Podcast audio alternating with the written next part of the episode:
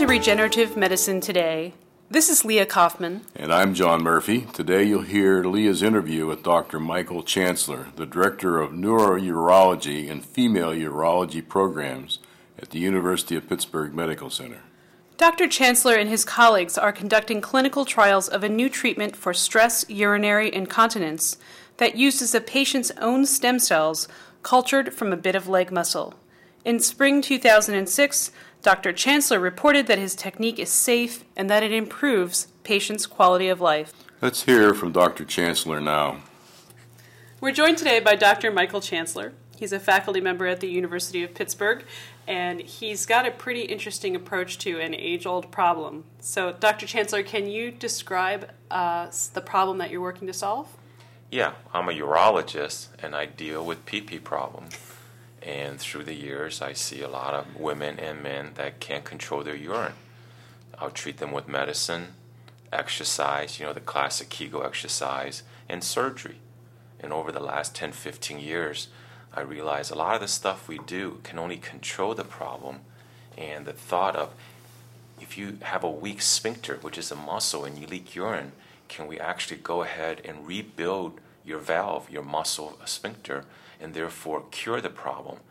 That's something I was thinking of in the early 90s and pursue that dream and sort of taking a clinical problem. I'm a physician scientist. I'm not as smart as the PhDs, but to be it's sort of neat perspective to see a problem that your patient tell you.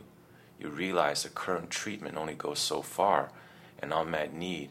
Finding the opportunity to work with world class scientists and then to take something that's benchtop research, high tech, such as tissue engineering stem cell, and then to apply that and fix a problem that affects millions and millions of Americans. So tell me more, let's get a little more in depth there. Um, the urethra is, a ureter, I'm not sure I have my terms right, mm-hmm. is a muscle, is it not? Or at least the, the, end, the opening of it is controlled by muscle. So is that the part you're working to fix, and how are you doing that? Exactly. So the lower urinary tract it has two parts. One is the reservoir, our bladder. It holds our urine. None of us wants to like notice, feel like feel our bladder, except when we have to go. And six, eight times a day, we'd go to the bathroom. So our bladder holds the urine, and below the bladder, much like a valve in your bathroom, there is a, a natural valve. The valve we have is make, made of muscle which is around the urethra, which is the tube whereby the urine comes out. It's a small muscle, as big as your ring, and yet it is on 24 7. When you're sleeping, when you're having sex, whatever, you don't want your faucet open up by accident. And only when you go to the bathroom do you say, okay, time to open up the valve, the valve sphincter relaxes, and we empty to completion. So it's a combination of a tank, the bladder, and the urethra with the valve that t- keeps our bladder turned off and then turn on, but only when we're in the bathroom. So we have um, our nervous system can control this system to an extent, but obviously something goes wrong in some people, and that valve doesn't work properly all the time. Yes, and it's probably because of aging. We, we're upright animal that's four legged really don't leak urine except very rarely. Because there's not a lot of downward pressure. Exactly. Okay. Gravity works against us. I see. So, and in women, especially after menopause, hysterectomy, childbirth, it's, it's much more common. And men get the controlled leakage sphincter muscle problem after they have prostate surgery. So the estimation is that literally 17 plus millions, that's in millions of Americans, will have bladder control leakage problem. And as you can imagine with the aging population, especially in western Pennsylvania, it's only going to get worse. And I just challenge you, you think about if you go to the Walgreens, CVS, Rite Aid, what takes up the most size, the biggest aisle space in the entire Rite Aid drugstore is adult diapers. Mm-hmm. It's it's it's filling up our landfill with adult diapers. And the commercials for those products it seemed to indicate that that will solve the, the quality of life problem. You put on this great undergarment and you can go back to riding a bike and and jogging and whatnot. But I bet it doesn't. It's, I bet I bet there's still an issue with uh, embarrassment and you yeah, know. it's it's stinky. Yeah. It's and in the summertime you're you you get a diaper rash to be in diapers. We all I mean we've all seen babies. Yeah. And if you don't change the diaper, it's not pretty down there. And now, if you're 75, 85, you have really thin skin, it's only worse. Plus, sometimes the leakage is so bad it soaks around it. Mm-hmm. So most people put up with the diapers, but they're very afraid to do things. Mm-hmm. They're afraid to go to a show because they can't get up in the middle of the show, so they sit at the aisle seat all the way in the back. They're afraid to go on an airplane ride because we all know who goes to the bathroom on an airplane. And the commercial is there because it's like a four billion dollar industry. It's good business. It's a dollar or two per diaper, and you go through two to six diapers a day. It, but it really is one of the. It's big business, and it's one of the biggest contribution to landfill. Wow. Now you mentioned that you um, were treating a lot of people with um, things that control the problem. So medications is one approach. Um, we've heard of collagen Yes. to sort of help that muscle get more, I guess, bulk to it. How is what you're doing different? Yeah, so the non invasive technique would be pill or the exercise. But it can help, but not everybody can do the exercise, can tolerate pill, and they don't help everybody. Mm-hmm. So the gold standard when you see a urologist or a gynecologist, you do a surgery on it. And the surgery is really two type. One is something called a sling. What you essentially do is you take a piece of ribbon, and it, it looks about the size of a ribbon, and you put it at the base of the bladder. So you sort of tighten it up. So when she coughs, instead of gapping open and urine leaking out, the little tape would hold it back. Mm-hmm. It's it's reasonably effective, but it's still a surgery. It doesn't fix the problem. It sort of blocks it from coming out. And what is that sling made of? Is it an artificial material or is it? Traditionally, it's made of it's like a piece of plastic tape, mm-hmm. and some people are not. If it gets infected, if there's erosion, it has to come out. And there's trend toward tissue engineering to try to make a biological tape that's more compatible, and then that would be there when you need it. But when the problem is fixed, your body takes over. It would disappear, be resolved. So we can look forward to hearing more about that maybe Yes. down the road a little bit. Yeah. Plus, Okay. with some of the stem cell we're doing, we're actually in the lab here at McGowan. We're seeding these scaffold to sort of make a three-dimensional muscle to literally make a new sphincter using a scaffold. Okay. But the second concept, what you were mentioning, Leah, was the collagen, uh, and that's really just what you said. It's like the consistency of toothpaste. You use a small needle and you inject it in the weak urethra to bulk it up. It's like if the pipe is faucet is busted, the collagen would be like going in there, and injection would be like putting the washer back in there. It's it's the same material that that the cosmetic surgeon uses in actresses and supermodels' lips. And if, a, if you know, I treat a lot of little ladies, and if they don't get it, I'll just say, okay, this is what collagen is. It takes five minutes. I'll use a needle, and I'll make your urethra look like Angelina Jolie's lips. Everybody gets that one. Yeah. And sometimes their husband really want that. But there are issues with collagen, I understand. Why doesn't that always work? and that's how I first looked for stem cell. Is the concept is very attractive. Okay, the the urethra sphincter is weak, like a faucet. The washer is damaged. Why not just go in there and, and, and bulk it up? There's no cutting. It's five minutes, and you're better immediately, and there's no recovery. But the problem with collagen is we, we don't have a good material and still not natural. Collagen is really a processed cowhide, mm-hmm. and it, it's absorbed. It's biologic, so it wears out. That's why the actresses really gets it done once or twice a year. Wow. So I, t- I tend to look at that, and it's just sometimes I believe that you know Julia Roberts' lips sometimes is fuller than others Yeah. because she hasn't. It's time for her redone. It's almost like the Botox. It doesn't last forever.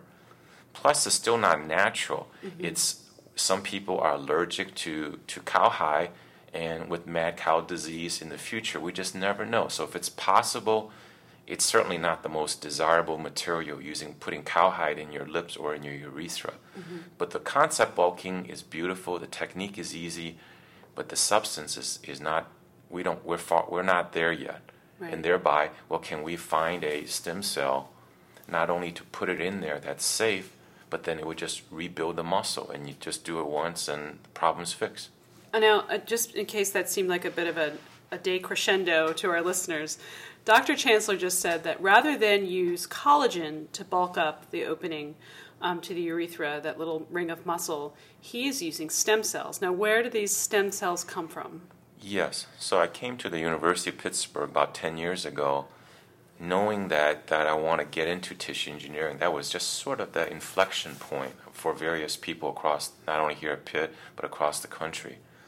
And there's lots of stem cell. In fact, it's in the news almost every other day. And for two reasons, I was not comfortable with the embryonic, the placental, fetal stuff. I was just not comfortable with it on the just the ethical issue, uh, but also the plasticity issue that some stem cell can do so much that it might be difficult to control. Since I want to fix a damaged muscle, I want to keep it simple and safe. So our technique right from day one is if Mrs. Jones leak, can I use a small needle biopsy from her leg and then find her stem cell, grow it out to an adequate number, and then inject it back into Mrs. Jones? So our muscle stem cell is from the owner himself or herself. So the other problem I can see beyond the ethical issues with using stem cells from embryonic or other sources is that they're very hard to get.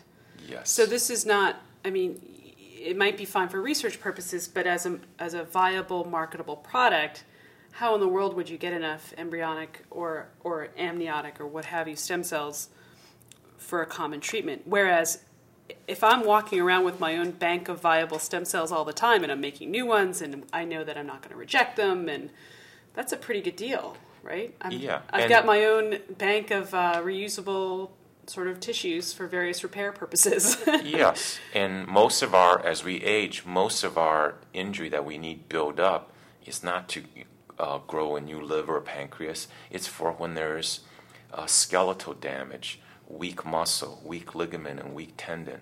In muscle sores, we only ask to try to go down to these to repair muscle, ligament, or bone and cartilage, and not try to be recreate life with a with an embryo whereby you have to add so many ingredients to make it become one thing or another when a muscle to make another muscle better be it the urinary tract or for a damaged heart we're not we're close we can get it we can get to the patient as a trial much quicker and we don't have to add potentially many ingredients that each in itself everything you add do something to it has an additional risk also I see. So tell me about the logistics Right. of this treatment. A patient comes to you, and and let's make clear: are you in clinical trials now? yes So we can't. A patient cannot yet call your office and ask for this treatment, but they may be eligible to participate in a trial, right? Maybe. Yes, so we started basic research in 97, 98. Mm-hmm. So in two, two years ago, we asked at the same time the FDA and the Canadian FDA to do the clinical trial. And this is two years ago. And as of today, right now, the Canadian trial, the first trial is already completed. Great. Uh, seven patients has completed the trial. Three patient has it done twice, and there's been no safety issue whatsoever. And couple of the patient had significant improvement. Okay. So Canada start and U.S. start at the same time, but our FDA is so tedious and, and careful that we actually just got approved by the FDA to start the trial here in the in, in the University of Pittsburgh Medical Center. How soon might you start that trial? Well, we clear the FDA hurdle. Now we just have to clear the university hurdle. I see. But as soon as that's clear, we are ready to go. And actually, we have you know a waiting list of people that call up, email from all over. I'll bet. Canada's already into its second multi-center trials. Where in Toronto and Calgary, they already started their second trial already. So your first trial was safety to make sure that no harm was being done. Everybody, done. that's that's for just about everything. Okay, and the second trials, where they will they take it as in Canada? Will it go a steps further? So you're checking dose levels. Maybe more cells are better. Exactly. Okay. So both the Canada the multi-center trial and the trial we'll be doing in Pittsburgh, we're going to find out, hey, is it work or not, and what's the right what's the right number of cell. So say the one here in Pittsburgh will be start will be recruiting up to 48 uh, people that leaks the first group, first cluster of five, would receive 2 million cells. And then if that's safe, we'll start moving up. So the dose range would be from 2 million up to 120 million cells. Oh, wow. Yeah. Okay. How do, how do we get these cells from our participants? Um, they you come in just in any office and it's in the lateral thigh. It's like a needle, and I've done enough biopsy, and I've been up to Toronto a number of times. Most people say it's about the same intensity as seeing a dentist and getting a cavity. Mm-hmm. You know, you feel the needle numbing it up, and you feel like there's moving around, but that's it. Yes, there's going to be a little butterfly tape on your leg. The the incision is just a needle nick. There's no stitches or anything. Your leg's going to be sore for a day or so, mm-hmm. and so just say, for example, in Canada, we started the trial, you know, two two and a half years ago. This was after September 11th. So we were going, oh my gosh, why do we pick Canada? What if it, you know the U.S. government doesn't let us cross the border? Um, so we had to work out the logistics. So went up to, I flew up to Toronto. The doctor up there at the University of Toronto, I showed her how to do it, and she did the biopsy, and we put it on dry ice. Kept our fingers crossed, and actually made it across the border with proper inspection and all that. It arrived here in Pittsburgh. We're in the Salomic building. There's a uh, GMP facility the cells were isolated and in three weeks' time expanded out to 20 million cell. That was for the first trial. Mm-hmm. And then put it on dry ice, shipped it back, had the proper custom paper. And then I remember flying back out there and you get this little package of frozen pellet cell and and uh, Dr. Carr injected back into her patient right in her office. Wow. What happens in the lab to um, expand that cell population? Are you adding growth factors? Are you purifying the cell population as you grow them out? Every a lot of people are doing stem cell research, and we're not alone. Our our f- deliberate technique is to get rid of as few, in many ingredients and steps as possible to avoid contamination, additional risk so we isolate. When the isolation, sometimes like you're straining or panning for goal, we're getting rid of the unwanted cell in just using a pre-plating technique, isolating the cell. And we and once we find it, they grow much better and faster. We're using very straightforward growth media to expand them out from up to 20 million, and that just literally takes no more than three weeks. Mm-hmm. So we're not adding chemicals or hormones to make them do anything. So when the cell gets to back to Toronto, there's there's no extraneous ingredients or preservative or chemical in there. Okay, that's good to know. So a patient revisits her doctor after three weeks or so and has this injection, and I imagine there's a bit of discomfort as you described. Um, and then what happens? Well, then you hurry up and wait. It's like getting pregnant. Yeah. Uh, and there lies the difference with the collagen is that if you bulk up your urethra, you're dry from the first day. Yeah. Uh, but then the problem with collagen is after a month, you know, it wears off. With the stem cell injection, since it's not bulk, but you're really replenishing, rebuilding the muscle, in almost every patient is nothing happens for about a month and then you begin to say, "Oh my gosh, I, I think I'm having more control," mm-hmm. and then it gets better and better. So it takes about between one and three months for the cells to become incorporated in the area to pick up blood supply, to pick up nerve ending, and hopefully become a better muscle. It's like mm-hmm. if you're working out, you're running. You know, you're not going to be good. It takes a couple of weeks to a month or three before you say, you know, I'm clearly that muscle is much better. Do you? Um, I'm wondering about a, co- a combination approach. Um, would it be possible to help train those new cells by telling patients to do their Kegel exercises um, so that the, the regrowing um, new muscle tissue is sort of getting its workout, its training? And I'm also wondering would it be possible to combine a stem cell treatment with a scaffold so that there is added bulk for a duration of time that goes away as the muscle tissue is regenerating, so that the new muscle tissue replaces the scaffold.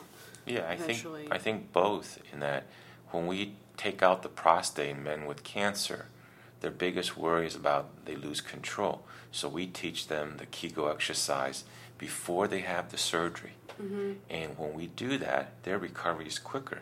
Mm-hmm. And actually, uh, I think what you said makes a lot of sense. You get yourself in best shape possible to help whatever the doctor's treatment is to recover. And in men with prostate cancer surgery, a lot of time we tell them to start the Viagra before the surgery and stick with it, even though they're not thinking of having sex. And in those patients, six months later, their continence is better and their their erection is better. Mm-hmm. So yeah, I think that's a very logical step since we're rebuilding your muscle. Why not exercise it? Mm-hmm. So, and then the second question, I think it's yes. Right now, the FDA is so difficult. We just want to give them one thing. We're adding a person's own stem cell back. But I think the future of using scaffold, be it a gel form Mm-hmm. where we can put it where we want to, or as a ribbon, or if it's seated, it, beco- it can becomes almost a three-dimensional muscle that we can put in a wrap around the urethra or somewhere else. I think you can control the muscle with the scaffolding technique. I do believe that. We're hearing a lot, we have in this podcast series heard a lot about uh, new generations of scaffolds that I guess, the, you know, the original scaffolds were sort of these sheets of, of acellular material. Um, and we've been hearing a lot about new formulations. They're powders, they're beads, they're, you know, lots of things that can be formed into three dimensional rather than flat two dimensional shapes. And so I, I was just sort of thinking ahead. Um, but while I'm thinking ahead, why don't you tell me about other next steps for this work? Well, the first step, and I think that's, you know, I'm not a PhD, so I was trained as an MD, sort of walk, work backward into the lab because of a clinical problem. That my success and where I can contribute and work with others is to bring it back to the bedside. If I can, as opposed to the PhD, can take something from research and put it back in the patient with approval and all that stuff, obviously. So um, I like to do keep things simple and first just get the U.S. trial underway. So a woman who leaks will can have her own stem cell. First, prove it's safe. Then let's prove if we can make it work, and then collaborate with the various science to make the cell better, find out the right number, to work with the scaffold, to growth factor, to see how we can make it more better. And then therefore, if you once you can make it into a sheet, then can you make can you start doing orthopedics repair? But the first step first where I can uh, I can contribute the most is just get it into the clinical trial because the success at Pittsburgh will mean other people will have more chance of success be C- uh, St. Louis or be it Los Angeles because the FDA needs to have their, their level of concern lower. Somebody do it, it's safe, and it'll be much easier for the next 10 groups to come to the, come to the plate. Yeah, and I'm sure there's a lot of folks who are um, potential patients who are watching this work closely. Yeah. So, um, is there anything that we've missed that you'd like to also talk about? Uh, It's just a very exciting area, and there's like everything in life. There's no black or white. There's stem cell. It has multitude of issue, but not like you say earlier. Not st- all stem cell are alike, and not all scientists have the same opinion. I mean, just I follow these various stories. What's going on in South Korea?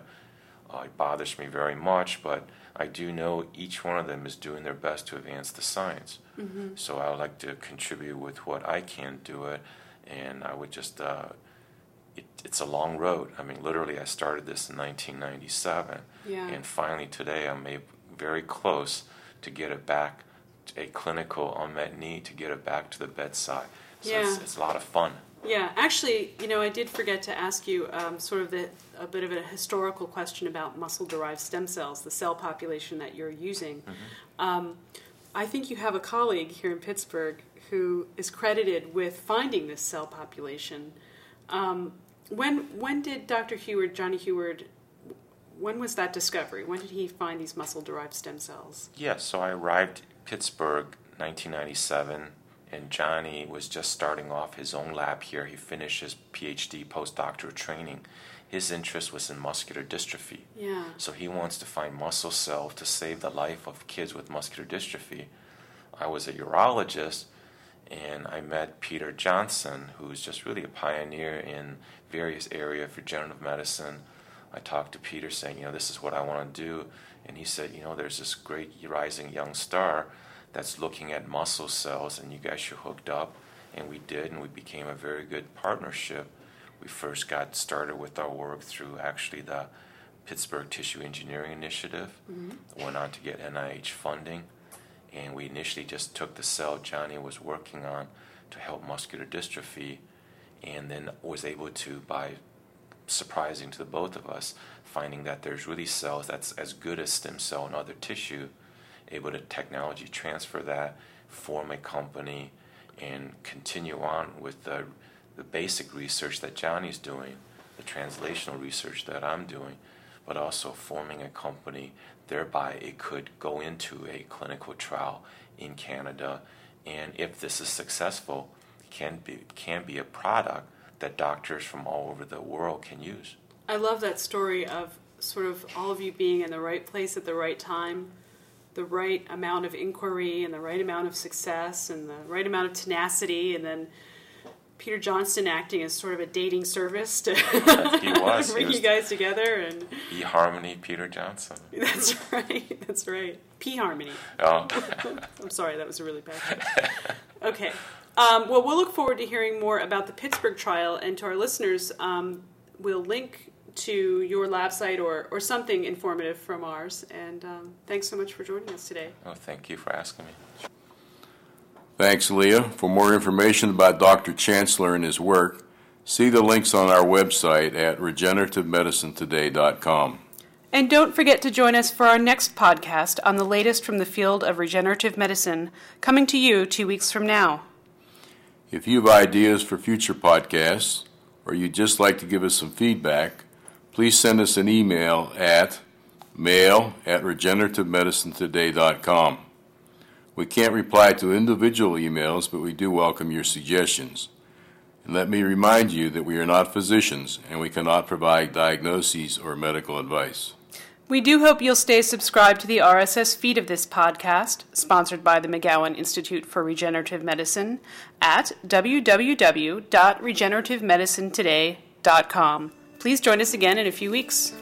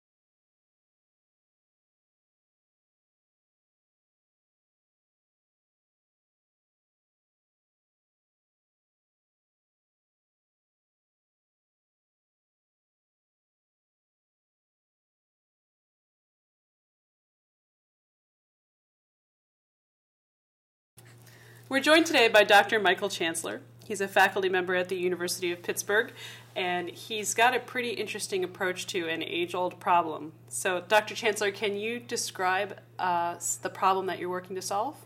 Yeah, I'm a urologist and I deal with PP problems. And through the years, I see a lot of women and men that can't control their urine. I'll treat them with medicine, exercise, you know, the classic Kegel exercise, and surgery. And over the last 10, 15 years, I realized a lot of the stuff we do can only control the problem. And the thought of if you have a weak sphincter, which is a muscle, and you leak urine, can we actually go ahead and rebuild your valve, your muscle sphincter, and therefore cure the problem? That's something I was thinking of in the early 90s and pursued that dream and sort of taking a clinical problem. I'm a physician scientist, I'm not as smart as the PhDs, but to be, it's sort of neat perspective to see a problem that your patient tell you. You realize the current treatment only goes so far, an unmet need, finding the opportunity to work with world class scientists, and then to take something that's benchtop research, high tech, such as tissue engineering stem cell, and then to apply that and fix a problem that affects millions and millions of Americans. So tell me more. Let's get a little more in depth there. Um, the urethra is ureter. I'm not sure I have my terms right. Mm-hmm. Is a muscle, is it not? Or at least the the end, the opening of it is controlled by muscle. So is that the part you're working to fix, and how are you doing that? Exactly. So the lower urinary tract it has two parts. One is the reservoir, our bladder.